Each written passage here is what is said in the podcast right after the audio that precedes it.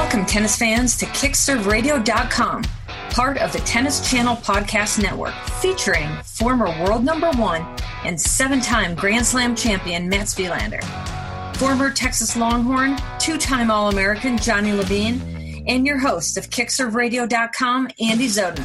KickServeRadio.com is presented to you by SquadPod, committed to protecting your privacy and your business. Communicate safely with SquadPod. And Brackit spelled B R A C K I T, an interactive mobile game where being aligned with celebrities and athletes has a nice payoff for you and charity. Take it away, AZ. And take it away, I will. Welcome, everybody. KickServeRadio.com, part of Tennis Channel Podcast Network. I'm Andy Zoden, and as you all know by now, I am always joined by seven time Grand Slam champion, former world number one, Mats Wilander.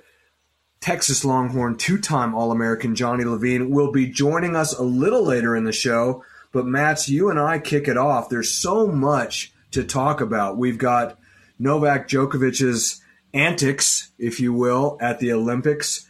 Uh, we don't even really know necessarily who won the medals there, although I did have to look it up. But the big story was was Djokovic. We've got Mackie McDonald to talk about. We've got Jenson Brooksby to talk about. We've got Danielle Collins to talk about. Your boy Jannik Sinner to talk about. But we have no choice. We would be remiss not to start with the birthday boy himself, as this is the 40th birthday of Roger Federer. Not to mention the fact that it also happens to be the 60th birthday of one Brad Gilbert. So we'll get to all that as the show goes on. I want to hear some thoughts on you looking back on Roger's career and the fact that he's turning 40. Let's do start with that. How old does that make you feel? Andy, thanks. Great to be with you uh, again, like always. I, to me, Roger Federer at 40, the, the, the problem that I have with him being 40 years old is that he really doesn't look like he's 40. Uh, he doesn't look it in his body. He doesn't uh, look at it with his hair. Um, he hasn't doesn't have a little gut. He doesn't have a stomach at all. I mean, he looks as fit and as young as ever. He just looks more elegant. And I think that's really hard to imagine. But I think with age, he gets more and more elegant. His game is obviously the same. Um, I find it very interesting that uh, uh, I can't see an end in sight, but I just do not want to see a 40 year old come out and and uh, do what he did in Wimbledon because I mean it was kind of painful for us, but I know how painful it was for him to lose that third set against Hubert Hurkacz, uh, a bagel, six love. Um, so I think that uh, it's very difficult for Roger Federer. Uh, to decide where his mind is at. His body is 40 years old, but his mind needs to be maximum 30 years old when it comes to the spirit of winning tennis matches. My first glimpse of Roger Federer when I first heard of him when he was about a 15 or 16 year old kid, I saw a little magazine article and I saw this picture of this kid that seemed like he was about to OD on hydrogen peroxide in his hair. And I thought to myself, okay, trying to be like Andre much? And then a couple of years later, I would hear someone talk about Roger alongside Pete Sampras and Andre Agassi when he was describing these tennis players that were going to transcend the sport. And Roger had not yet won a major, and yet this person threw them in with Pete and Andre. And I thought, wow, that's pretty high praise. What was your first glimpse of Roger Federer, Mats? Well, I actually heard of him before I saw him because uh, a Swedish former player, Peter Lundgren, uh, was coaching Roger Federer, and he kept saying there's this kid in Switzerland who hits the ball better than anyone he's ever seen, so clean. What's so cool is that he's had sort of three careers to me, or even four. He had that when he was really young. Of course, he beat Pete Sampras at Wimbledon, uh, but he had a temper in those days didn't win Wimbledon the year he beat Pete Sampras. And then suddenly he comes along and he starts winning majors. But after Lleyton Hewitt won a couple, after Marat Safin won his first, and of course they are the same age. So suddenly Roger Federer started winning, and then he was dominating completely. Of course, throw Andy Roddick in there too. Uh, and then he was dominating, and then he got beaten up badly by Rafa Nadal. And I thought, well, that's it Roger Federer, the great Roger Federer, is most probably done. But then the next phase of his career is, to me, what makes Roger Federer, um, as long as they're all on 20, the greatest player of all time so far, is the fact that he was able to come back against a generation that is five, six years younger than him. And he started winning majors again, winning Wimbledon uh, once against Marin Cilic in the final, of course, Australian Open twice, Rafa once, Cilic again. Uh, and that's what makes him so great. He really uh, withstood the, the test of time in terms of his tennis game, but maybe more importantly, in terms of his mindset. So I think the fierce competitor that most probably most people most probably didn't know was in there we see it and we've seen it through through the the, the 22 23 years that he's been uh, a, a threat winning grand slams and i think that's the biggest surprise to me and to a lot of people is there's a competitor inside Roger Federer that is as fierce as the one of Nadal and Djokovic. And to speak more, Mats, to the fierce competitor that Roger was and is, here are a couple of statistics throughout his career that some of the younger generation may not be aware of, but I know you're well aware of these things, but I'm going to remind you of them. This is a guy, Mats, that won 27 straight Grand Slam matches two different times in his career, only to have both of those winning streaks un- upended by, as you can well imagine, Rafael Nadal at the French. Now, you won three of the four majors in 1988, but what was your longest ever win streak of Grand Slam matches? Um, well, it was seven at the Australian Open in 1988, seven at the French Open. So 14. And then I won four at Wimbledon this year. I made the quarter, so 18. Yeah, I mean, the statistics, the, the uh, consistency of Roger Federer in Grand Slam tournaments, I mean, that's just, it's just incredible. Mats, you won seven major championships in your career, one of very few men to ever do it. Roger Federer won his first seven consecutive major finals before he withstood his first loss in the final of a major. Seven straight wins. Normally, you have to learn a little something in a major final before you can win one. Roger won seven straight before taking a loss, of course, to Nadal at the French. Yeah, no, again, I mean, why was he able to do that? Because he was able to, first of all, play on all the on the three different surfaces. Um, of course, without Rafa, he would have won, um, I don't know, three, four French Opens. But I think that the um, the variety of his game really showed on hard courts uh, and on grass court and even on clay. But the, the other thing that, I, Andy, I want to bring up, and you're great, actually, it's great that you're listening because I heard this story uh, in Indian Wells, and I, we don't really think of Roger Federer as a comedian, but he's become funny in all these interviews on court. and uh, in this tournament in Indian Wells, uh, he was uh, he had a press conference, and some guy uh, asked about Switzerland and Davis Cup this year, mm-hmm. and, and Roger said something like, "Well, you should read up more about Switzerland and me because we're not in the Davis." Cup. No, it was actually the quote, Mats, was better research next time, buddy. Better research next time, and that was to you, Andy. So, but, but, but, then there's the human in Roger Federer. You as as a uh, as a great human being and a, and a tennis coach, of course. Talk to me. Tell me what you think of Roger as just a human being, the way he approaches people, the way he is in press conference. I mean, we've never seen that either before. Well, a lot of people were sort of like felt sorry for me because of the way I was embarrassed. My wife, not the least of which. I really enjoyed that moment with Roger. He smiled. If you ever YouTube, there is a video of it, I'm afraid to say, and I think it's got about 900,000 hits. So that was my viral moment with Roger. But I think as, as a human being, he reminds me a lot of what we used to think of John F. Kennedy Jr. as a guy that was a bigger than life person that was idolized by everyone around the world and yet showed tremendous respect for, you know, everybody from the tournament organizers to his opponents to the ball kids to the, you know, the maintenance people, whoever it might have been. Roger Federer was, with rare exception, would be my, my tendency to think, with rare exception, would he, um, would he disrespect you?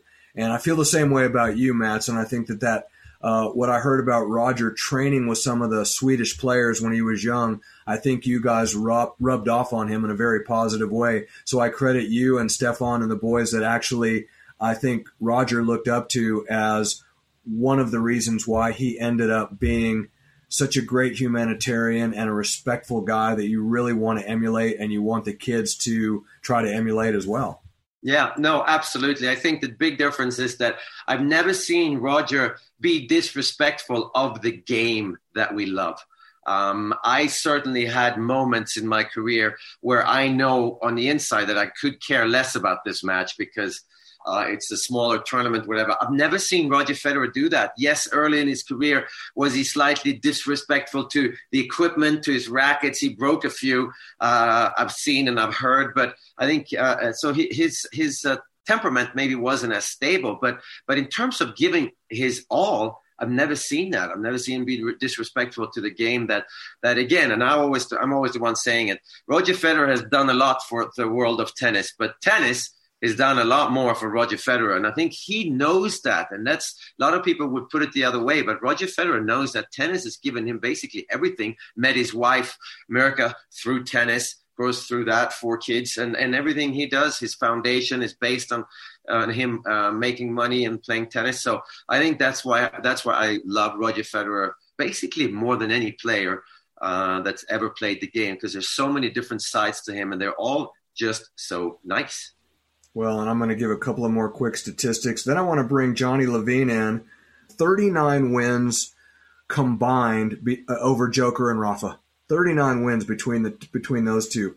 He was uh, 20 and 11 in Grand Slam finals. Obviously, we know he's won 20. Another 11 finals. Now he's the most he's the winningest player in the history of grass court tennis, having won 19 titles. Pete Sampras is number two with 10 grass court titles. So tremendous dominance. Uh, amazing to think of this guy at 40 years of age. And I bring in Johnny Levine now, who had uh, who's been on assignment. Let's just say that. And Johnny, we'll let you have the last word on on Roger Federer before we make a comment about Brad Gilbert and his 60th birthday. But uh, off air, you made the comment: How in the world is a 40 year old guy top 10 in the world? Speak to that. Well, I'd like to understand that because I, I, don't know if that's ever been. I guess Ken Rosewall. Um, we had Jimmy Connors late late age uh, be one of the top players in the world, but I don't think we've ever seen anything like Federer. You know, we wanted to see him potentially, you know, maybe even win Wimbledon this year, but I think Father Time is uh, catching up to Mr. Federer. Unfortunately, um, I don't know how much longer he's going to go. I, I, I just can't see it now with the knee again. Just an amazing longevity of a career, one that we might not ever see again, and um, probably the best thing that's ever happened to tennis. Uh, Roger Federer for sure.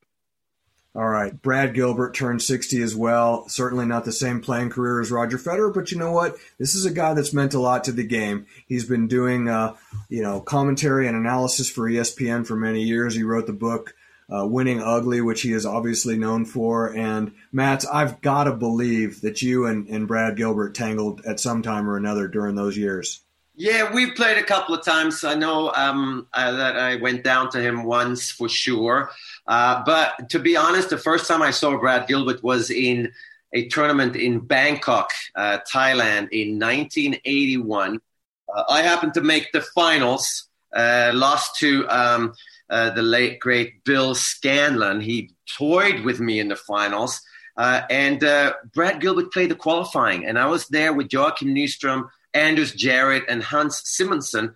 and we were sort of walking around and practicing outdoors, playing indoors. And then we saw heard this guy, this American guy who did not stop talking. He was talking absolutely nonstop. And to us Swedes, that is the weirdest, we thought maybe even rude thing that you can do, especially as his opponent, he was playing an, an, an Asian an Asian player who most probably didn't quite understand Brad, but but to believe that that player then became the player that Brad Gilbert uh, actually became, being pretty solid in the top 10. And then on top of that, becoming the coach that Brad Gilbert was, because he was an unbelievable right. tennis coach uh, with obviously uh, Andy Roddick, um, Andre Agassi, Andy Murray, and then of course being an analyst on ESPN and writing this book, Winning Ugly, which I think in many people's eyes is maybe uh, one of the most important tennis books out there. So, so yes, we used to say he's got verbal diarrhea, and he used it in a proper way, and he's a big name. He's really helped professional tennis move in the right direction. So, a lot of respect for for Brad, and uh, happy birthday, Beach. All right. Well, obviously, Johnny having gotten used to being around the likes of Bjorn Borg, it would seem like Brad would be a guy that would have talked a lot in comparison to what the kind of Swedish tennis model would have been. You guys have a history as well. Talk about it. Well, not many people know this, but uh, Brad Gilbert actually went to Arizona State University, and right. I believe it might have been 1979. Uh, uh, the tennis coach at that time was a guy named Marty Pincus, who was a tremendous recruiter and had great teams. And um, me and my father were super close to Marty. And I used to go out and practice with the team. I was in, you know, 16s and 18s. I'd go out and practice with the college teams. Marty was kind enough to to let me come in and and, and hit with some of these guys. So I got to know them real well. And um, and Brad was one of them in, in 79. I think I was like maybe 16 years old. So I got pretty friendly with Brad then, had seen him play in the Fiesta Bowl in Phoenix years prior, but um, you know, Brad Brad was excited to be at ASU, and unfortunately, um, Marty had a great tenure and had great success at at that school, but they kind of cleaned house because the football program had some problems, and Marty ended up, um, you know, getting let go, which was just crazy because he was the the I mean, he just lived for ASU, all sports and then Myron McNamara came in from from Southern California, and Brad didn't really hit it off with Myron, and uh, ended up leaving and going to Foothill um, Community College, junior college. So that that was my first real you know closeness to Brad, and then eventually. Um, you know, did play in the doubles with him at the Maccabee games in Israel, and then we played some some doubles on the tour as well. Um, and then his his brother Barry actually coached me for a little bit. So, and and I was very close, knew the family real well. So so I do want to wish Brad a happy birthday, and I think he's been great for tennis as well. Like Matt said, I think he's phenomenal commentator, and I love his nicknames. I think they're funny, and I think he adds a lot to the game. And uh, I think I think he's got a great following, and um, his knowledge is just uh, you know it's off the charts for sure. Well, and I will just add that uh, yes, happy birthday, Brad, and that in your infinite humility, Johnny, you played with him in the in the Maccabee games. You won it with him, so let's make sure that people understand that. So that was cool. But I had a moment with him when we were doing a radio interview, um, and we were promoting the 2019 Arizona Tennis Classic, which was your tournament, Johnny. Brad made the comment to me that's what's what is cool about these challengers is that you never know when you might discover a player that is on the brink. And where Johnny's tournament is placed, being during the second week of Indian Wells, there's a real good chance that you guys are going to see some players that are on the verge of stardom. Well, Matteo Berrettini won that tournament. Lorenzo Sonego was in that tournament. Casper Ruud was in that tournament. Jamie Murray won the doubles. Of course, he wasn't already an established double star, but he couldn't have been more right about that prognostication, saying that we might be seeing somebody that was on the verge of stardom because here comes a guy, Matteo Berrettini, 57 in the world, comes to Arizona innocently enough and would end up eight in the world that year, losing the semis of the, of the U.S. Open to Rafael Nadal in a good four setter, and then make it all the way to O2 Arena in London. So there you go. Happy birthday, Roger Federer, number 40. Happy birthday, Brad Gilbert, number 60. Great synergy there. When we come back, we got a lot to talk about because some of these players, Johnny, that you've been talking about with your up and comers list are now they're coming up faster than people thought. And uh, so we're going to get to that when we come back on kickserveradio.com, part of the Tennis Channel Podcast Network. So don't go away. I am joined by Squad Pod's head of strategy, Jenny Jerome. And Jenny, I have to ask you this question. There's so many new communication platforms, and people are trying to accentuate privacy for obvious reasons. People are trying to stay out of trouble on social media. But why SquadPod? SquadPod was built on privacy. So we were originally built for businesses, but we're finding that a lot of people are using us on college campuses. because a student can say something, you know, kids being kids, and all of a sudden that's now come back, taken out of context, and it just bites them in the tuchus and it interferes with their job recruitment. It can interfere with them even getting into college, getting into grad schools. So we're used a lot and we have a really good focus whenever you're dealing with kids being kids but also whenever you're dealing on the sports side with intramural sports or any type of team communication that you want to have between you and your players. So keeping our college youth out of trouble when it's time to enter the real world and protecting proprietary intellectual properties and everything in between is something that really can be protected by squad pod Exactly. Another thing, Andy, that's important is you hear a lot about bullying, you hear a lot about stalking, things like that on social media. Well, with Squad Pod, because it's closed architecture, the people that you have in your squad, the people that you invite onto this app, are only the people that you invite to the squad. So you're actually communicating with the people that you choose to have and that you choose to engage with. So it cuts down a lot on the bullying and things like that because if somebody does get a little untoward, let's say on the app, you can just remove them and say, no, that kind of conversation does not belong on my team. Lots of advantages. She's Jenny Jerome. She is head of strategy at SquadPod. Jenny, thanks so much for joining us. Check it out. It's squadpod.com. Go check it out right now.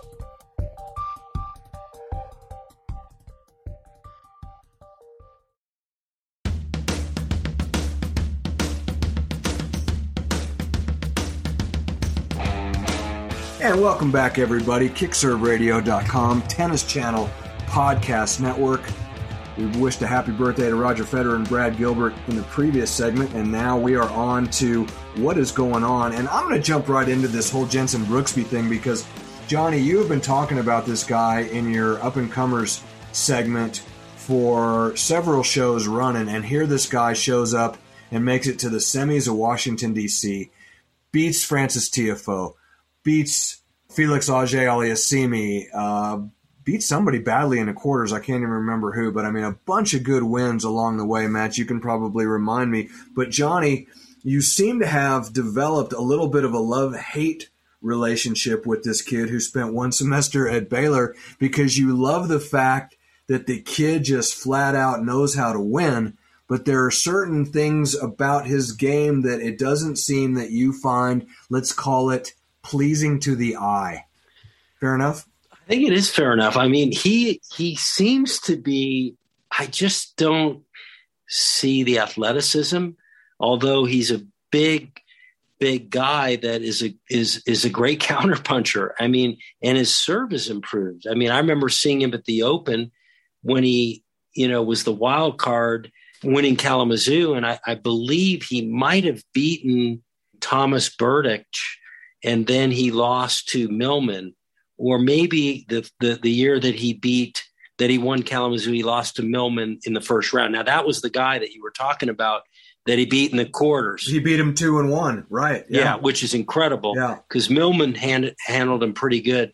The guy is is is mentally just a rock, and um, he gets to every ball. He's a tremendous counter puncher, and he his serve is very good.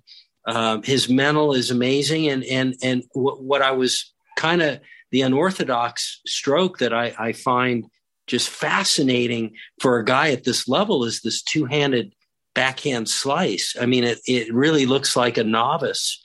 Maybe maybe he's doing so well, and he's got this tremendously awful looking backhand slice that all he has to do. I mean, he can just keep getting better and better. So I think he needs to take a lesson on the backhand slice from Mats Wilander because Mats's was yeah. beautiful and it came out of nowhere in that final against Lendl at, at the U.S. Open. So I, I, need to know what Mats thinks of that slice backhand.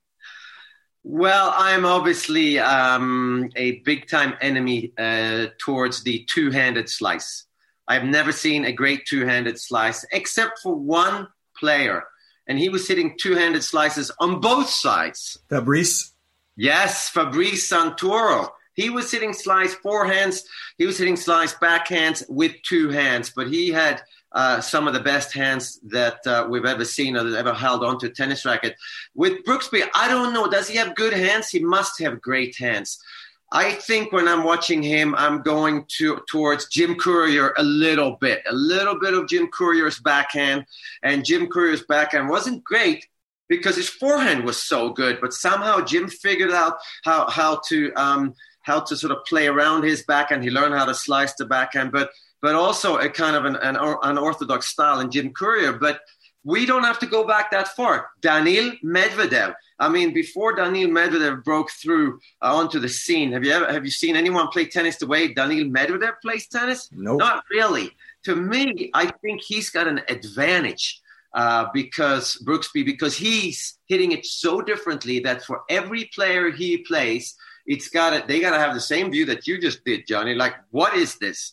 What can he do with this shot? Can he hit side spin? Can he hit backspin? What is where does his backhand go? You can't read that thing. There's no way of knowing where he's hitting that. Um, forehand, sort of the same thing, very difficult to read. But on top of it all, just like Jim Courier, he has a great mind on his shoulders.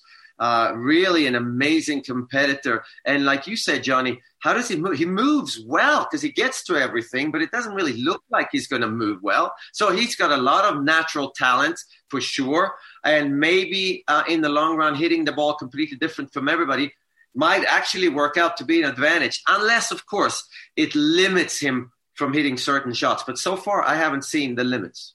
I want to turn our attention to a guy who really deserves it, which is Mackenzie McDonald, because what a run he had uh, to the final. Uh, in, in, particular, the win over Kei Nishikori in the semifinals on Saturday night. Uh, in front of a big crowd on television. The kid is incredibly poised, incredibly confident. He has always been that, and I think he's he's dealt with injuries. We've talked in previous shows about how, how high we are on Sebastian Corda as the next American to possibly make some noise, and you can tell where there are some limitations with McDonald's game with respect to the fact that you don't see him winning a ton of free points on the serve, but he seems to be very mature, very poised, very confident, strong off both sides, big forehand. How do you like Mackie McDonald with what you're seeing from him, really seeming to come of age in his 20s? No, Mackie McDonald has had, um, I mean, really a pretty good career so far. He's had some injuries which have hurt him. I know he was out for at least a year, but he's been to the fourth round of a couple of slams, and um, he, he, he hits the heck out of the ball, serves well, competes well, never beats himself. I, I, I think the guy is um, is just a really solid pro that is is going to have a long career. You have to give that guy a lot of credit. I mean, he he did come back from this injury, and I think that um, you know he's one of the great American hopes he has been hovering around. I mean, he he's been in the top hundred before before his injury, and and he's been hovering between 100 and 150. But as of late, he's had some really really strong results. And like you said, Andy, he's really really poised handles himself really well on the court. And I think he's confident that he can play with anyone in the world that's what I saw this week, which was the most important thing. So I think going forward, when he plays the big names, I, I think he actually believes now that he can beat them.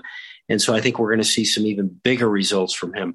You know, he won the NCAAs, Andy, from UCLA. Yes, he won the NCAAs. So, Matt, Paul Annacone made the comment during the final where McDonald came up just short against your boy Jannik Sinner, and he said, This guy is a real high tennis IQ guy. He knows what he's got. He knows what he can do. And we talked a show or two ago about the decision to play college tennis. And Johnny informed us a little earlier, in case we forgot, that Mackie actually did win the NCAAs out of UCLA. Do you think that there's a chance that some of this tennis IQ that Paul Annacone refers to was honed to some extent playing college tennis and that that is now potentially paying dividends at this point? Absolutely, I think playing college tennis. When I look at, I mean, I don't know what goes on in his mind, but as you you keep saying, he looks very poised. He's he's very mature. Obviously, uh, what is he? Twenty six years old, I believe. He, I think, would not have had enough weapons and strengths to compete as an 18 year old on the professional tour. And he's obviously really talented. Uh, he's got unbelievably good timing, but I think he could have gotten beaten up very badly in his first couple of years on tour if he came out straight after high school. So I think that he needed to get stronger physically, and I think that he most probably needed to get stronger mentally. And I think if you come into college with the right attitude, that happens. But and you touched on it when you have a high tennis IQ uh, that Paul Annacone uh, often talks about. Uh, it's really good and important if you believe there's a chance you can win. What I worry about when I see uh, uh, Mackie McDonald play is that he also, on the other hand, knows his own limitations. So when he's up against the best guys, it's not that good to be too clever. You actually want to kind of switch your mind off and just go for shots. But I, I am a little afraid that he's so. Um, interested in the tactical aspects of the game that I think he could get lost in there because of the Novak Djokovic being slightly too good uh, because Sasha Zverev hits the ball a little bit too hard. And I know exactly how that feeling is. I had a few matches uh, against Miroslav Mechir. I know that, Johnny, one of your favorites. And I remember going into the match. This is in 1988. I just won the French Open, just won the Australian Open as well. We're playing in the quarters of Wimbledon. And after about 10 minutes, I, I thought, well, this guy's way too good. I can't beat him. I was thinking too much, and I think Mackenzie McDonald needs to somehow figure out to switch off the tennis IQ in certain matches and just swing from the hip. And but if he's in the match with a chance, I think that he's going to be a very tough out, uh, especially in three out of five sets. I think a tactical decision that he may wish he had back against Jannik Sinner Mats was the fact that he chose to serve and volley at times it seemed maybe not to be the right time. He was unwilling to grind, and he was actually having some pretty good success grinding. But when he gave Sinner targets to pass, Sinner came up with the goods more often than not. Uh, so, I mean, no question about that. Now, Johnny, one of the other up and comers that you talked about in, in recent shows was the South African Lloyd Harris. Lloyd Harris had a big win this week in DC, taking down Rafael Nadal in Nadal's first match since Wimbledon. And then uh, actually, it wasn't his first match because he had beaten Jack Sock 7 6 in the third in the first round, and then Lloyd Harris would take him down four in the third. Actually, let's go back to Sock and Nadal. We hadn't seen much of Nadal in a while. We certainly hadn't seen much of Jack Sock in a while. Were you surprised to see him take Rafa to the limit the way he did? And, and, and were you pleased to see him do so? Not really. I mean, Jack Sock has uh, won a challenger event uh, a few weeks ago, and then he in Newport, I think he quartered, had a couple of big wins, and he's and won the doubles. I mean, he's been playing well, and uh, he he's fought real hard to come back. You could see that he's he's been you know putting in the time on the on the practice court, and you know, Rafa's coming over, uh, you know, to the States. He hasn't played in a while on the hard court. Jack has been playing.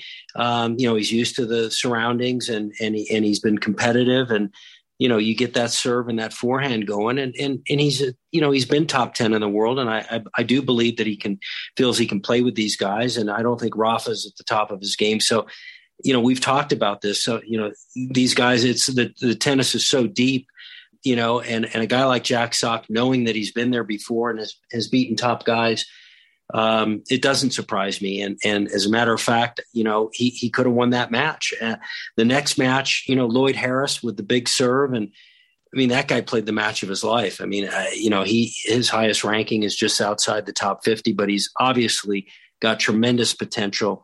And so, you know, Lloyd Harris, what, you know, what a great week for him to have the biggest win of his life. So, Mats, we just got done with the Olympic Games, and and in watching a lot of the the the races, the track and field, the swimming, we see a lot of these brilliant athletes pace themselves. They will jog to the finish line or cruise in because they know that they've qualified for the next round, so they don't swim or run their best times until it starts to get to the final. Is that to some extent what we're seeing from a guy like Nadal who hasn't played since uh, you know, since the French Open and is getting back into the hard court season. He gets a six and a third win over Jack Sock. You know, it's a tough, close match, maybe a little more than he bargained for. He plays Lloyd Harris. He loses four in the third. All right, that's enough tennis for me for this week. Is there a chance that he's he's more got his eyes on the prize for the U.S. Open than to worry about whether or not he goes the distance in D.C.? Uh, absolutely. Um, absolutely. Rafa, I would think, goes comes to America looking for an average of two to three matches a week. Uh, and that's he got his two in Washington. Cincinnati and the Canadian Open, he hopes to get uh, a couple in each of those. If he does well in the Canadian Open, he, he, will likely miss Cincinnati. He's done that in the past when he's won the Canadian Open. So, yes, I think so. I think he just needs some matches. I think he, he would like to have a little bit of confidence from those matches, but I think it's more just a match situation and know how he pulls up afterwards. Uh, what is hurting? How hard uh, can he train? Because obviously in matches we know that now he's going to go as full as he can. So I think that he's yeah he's looking to uh, to to most probably get five or six matches under his belt before the U.S. Open comes around, and if he does. Three out of five sets against most players is a serious advantage for Nadal. So he looked good to me. He looked really good. I mean, uh, yes, he hasn't played for a while, but but against Lloyd Harris, I thought he looked he looked good enough where I'm not um, afraid that he won't find uh, top form come the U.S. Open. You know, we watched Coco Gauff during the clay court season, guys, and we watched all of the tough matches that she had, and it, it really panned out that she would do well at the French, do well at Wimbledon, and we talked about how this might be exactly what she would need to really be able to sustain a top 20 career and be considered a legitimate top 20 player and not just a flash in the pan who goes crazy and goes to the semis of a major and suddenly she's in the top 20 but then it ends up being like a you know a Sofia Kenin or a Jen Brady who we really haven't seen much sense from them. Gauff seems to be a little bit more consistently getting into the deeper rounds. Maybe now we're seeing this from Mackenzie McDonald, but maybe it's not quite as high profile because Tennis Channel doesn't choose to show him on television the way they will show Coco Gauff any chance they get. But then we see Danielle Collins uh, break through and win in San Jose. She won the tournament, uh, and I don't know how much of it you saw, Johnny or Matt, but in the process, do you feel like she won a lot of fans? Because I certainly don't. I mean, to me, she looks like if she were wound any tighter, than she is, she might be like one of Eddie Van Halen's guitar strings. I think she's an unbelievable competitor. I have to. That's all I really uh, uh, can say about Danielle Collins. I don't know her at all as a person. I do know if I was coaching somebody, give me Danielle Collins because she's a serious competitor. She's fit. She moves well. She plays aggressively enough. Obviously, also gone through the college system and to come out after college and be that tough mentally. I mean, there's the fire is burning inside there. So I would say that Danielle Collins, uh, she's going to be tough to beat. She has been tough to beat in the last few years on tour, but now you give her a win um, against uh, Kasatkina. I think Danielle Collins at the U.S. Open, you don't not want to play Collins. Uh, and she has a way, whether you now, like you said, Andy, uh, she's winning fans or not. I think when you go and watch Danielle Collins play, you know what you're going to get. She's going to be out there. She doesn't care what you think as a spectator. She wants to win this match more than anything else uh, that go- is going on in her life right now. And that's who you want to root for. So I think that at the US Open and these American tournaments, it's not that hard to get behind her because you are going to get uh, the best out of her in every single point, every single match. So I'm actually a big fan of her tennis uh, and her, her fighting spirit. Nothing should be tough to beat. And again, I think it's great for American tennis to have another one uh, like a Jennifer Brady who's shown uh, the younger generation work hard, have a good attitude, hate to lose, and watch out. You can get to the top of the game. Danielle Collins, Johnny, what do you got? I mean, we've seen her humiliate her boyfriend at the French last year. We see her complaining to the umpire because there are people in the crowd that are making noise during incredible points, and she doesn't like that, particularly when she, she uses, loses a point. I mean, I, I, have got problems with the way she conducts herself. I really want, I, I, when she first came out from UVA, I really liked and wanted to root for her, and I'd like to get there again. I'm just not seeing the type of on court demeanor. To me, we talk about how poised Mackie McDonald is and how easy he is to glom onto and to root for. I'm not seeing it from Collins. Yourself? Well, I think that that's her fire, and I think that she's a pistol. I think that that's just her personality. And I, you know, I mean, she isn't maybe the, the friendliest player that you, you would see on tour for sure. Um, you know, uh, two-time NCAA champion, and she, she, I think she got to the semis of the Australian Open a couple years ago. Uh, I think she has got a tremendous career ahead of her. I mean, she, like Matt said, I mean, she is one heck of a competitor, and um, she she she is very very confident. Believes she can win everything, and and she's on a hot streak. I, I think we're going to see big things from her, possibly even at the U.S. Open. I do have a trivia question about her for the two of you. Can either of you name her coach? Sven Groeneveld. I'll jump in here, Johnny, because I only know uh, uh, one coach, and, and he she was coached by Nicolas Almagro, great ah. top ten Spanish poker player, a couple of years ago at the French Open. But I don't think I've seen him around, so I would not know. I I think it is Almagro still, but maybe I'm wrong. Um, and I didn't even know he was coaching Speaking of great one handers, well, I'll tell you this about Danielle Collins, and that is very simply that if we're ever going to have her on this show, particularly after this segment, it will have to be one of you to reach out to her because she certainly isn't taking my phone calls at this point. We know that. Uh, nor would she have anyway, but that's okay. All right, when we come back, um, it seems like it's way too uh, often of an occasion, you guys, that we're having to pay these tributes to the passing of, of tennis players that have gone way too young, but we've got a couple when we come back, and we hate to do it. You're listening to kickserveradio.com, part of the Tennis Channel Podcast Network. We'll be back in just a quick minute. Nestled in the spectacular Sun Valley area in Hailey, Idaho, Mats Wilander Tennis allows athletes like you and me to train inside so that we can excel outside former number one and seven time, yep, that's right, seven time Grand Slam champion Mats Wilander now owns Gravity Fitness and Tennis. And let me tell you, Gravity is the premier fitness and tennis club in the Sun Valley area. They have it all, including indoor tennis, lots of high quality training equipment in a clean and bright, spacious workout area. They have yoga and Pilates, as well as hydro options they also have martial arts and something I had never seen before TRX suspension training. But most importantly, let's talk about the tennis.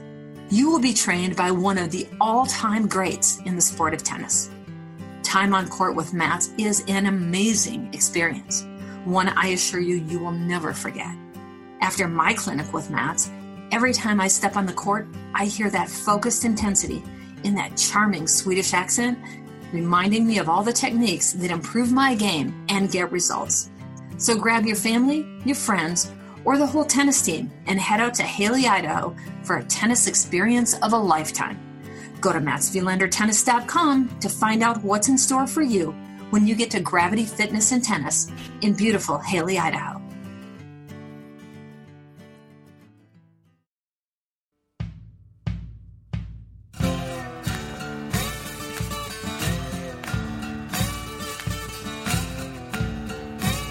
Back, everybody. KickServeRadio.com, part of Tennis Channel Podcast Network. I'm Andy Zoden, joined by Mats Wilander, Johnny Levine, and guys, you know, we spoke about Bill Scanlon recently uh, at the end of last year. We talked about Gordon Forbes and Dennis Ralston um, and and Alex Olmedo. I mean, we've just been losing so many from our sport, uh, particularly before their time. This week, uh, Mike De Palmer, uh, who you guys both know well. I met a couple of times, great guy, and a guy that I grew up with, a little bit older than me, but also from the Dallas area, Mark Turpin, uh, from the Turpin family. And let's start with Mike De Palmer, who played collegiately at the University of Tennessee, if memory serves. And Johnny, I'll start with you because you guys were in that same class of great junior players from that era. Your your your history with Mike, and I know that you've been talking about this and you've been hurting over this for quite some time yeah, it was really, really sad to hear. We've been following, um, unfortunately, Mike's, uh,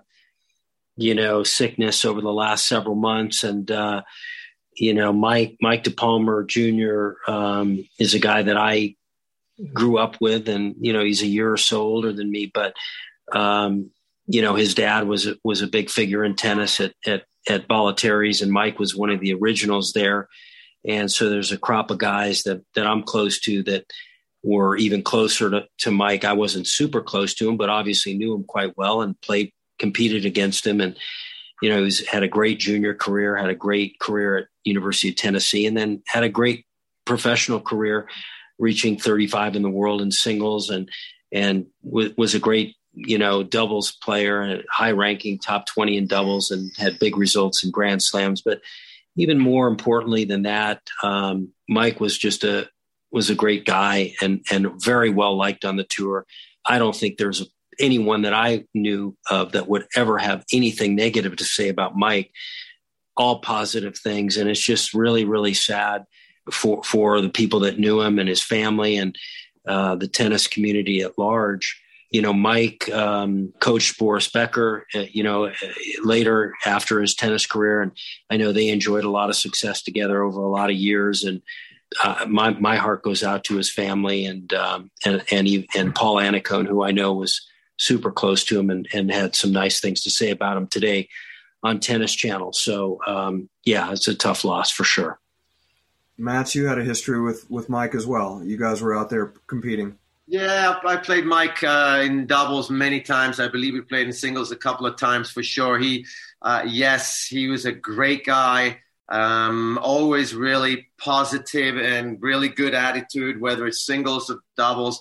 But I think for me, that uh, generation, and Johnny, obviously, I didn't know you uh, or play you as well, maybe as I saw Mike De DePalma around, maybe because he played more doubles than you. Uh, but to me, uh, he represents that next generation of American tennis players when we in Europe thought that you had to be sort of a little bit of a on the from the other side of the tracks, a little bit of a jerk in Jimmy Connors, uh, John McEnroe when he was young. I mean, and then suddenly, so so we didn't have very high hopes for American tennis players being Europeans, to be honest.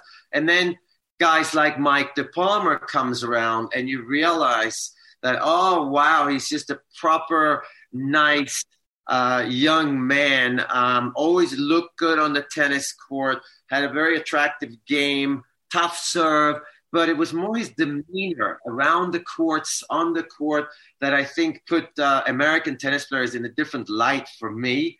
Uh, and then, uh, and I think those those people and players, they that's their legacy to me is that he was just a great guy, and uh, and he was as important to American tennis than than a lot of these superstars that win majors. And then on top of that, guys, uh, Mark Turpin passed uh, just a few days from uh, as we're recording on August eighth. And Mark, part of the you know the the the the tennis one, uh, it was really like Texas tennis royalty, the Turpin family, and anybody that's heard of T Bar M, uh, the T and T Bar M is, stands for Turpin, and uh, the Turpin boys in Dallas, Texas, were role models for all of us. Mark was born in Oklahoma, but but lived most of his life in Dallas. Many people know a little bit more about his brother Jeff, who is a great player. Uh, made it to the junior Wimbledon final before losing to Ivan Lendl. But he and Mark, Jeff and Mark, were teammates at SMU, and they had an amazing, legendary team. Johnny with the likes of Jay DeLuey and uh, and, and the Turpin brothers and Chris Delaney and some some amazing players back in the 70s. Mark Vines was part of that group as well. Um, Randy Crawford told me today that that Mark Turpin was one of the most talented doubles players he was ever on the court with or against. And I said, well, what kind of guy was he? Because you, I, I, didn't know the Turpin boys as well. They were across town at T-Bar M, which was really the premier tennis program in Dallas. And I was over, Craig Carden and I were over at Brookhaven across town and always kind of looking up to those guys and occasionally getting an opportunity to play tennis over there. And with Mark and Jeff Turpin being a little bit older, we of course looked up to them and and Mark, you know, had a great career at SMU and, and, and did some damage out on the doubles tour for, for several years. Married his college sweetheart, Kathy. They had four beautiful children, one of which, Ashley Turpin, had a tremendous career as a junior in Texas and, and played some at A&M and played some at SMU as well. So Mark married Kathy, played a little pro tennis, but then went to the ranch in New Braunfels, which is where T-Bar M had a, a tennis ranch with a lot of camps and – and uh, and great resort work that they did. And Mark lived out his years running that place and doing a great job. And everybody that went to the the T-Bar M Tennis Ranch in New Braunfels always had a great time.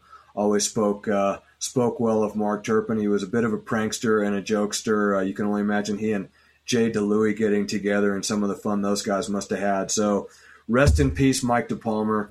Rest in peace, Mark Turpin. Two legendary tennis families, the DePalmers and the Turpins. Thank you all for everything that you have done and contributed to our sport. Mats, thanks so much for your comments. Johnny, of course, yours as well. You've been listening to kickserveradio.com, part of the Tennis Channel Podcast Network. We are so sorry that we have to continue to bring you this news, but um, these are people that have to be spoken about. These are people that have to be memorialized, and we are honored to be able to do so.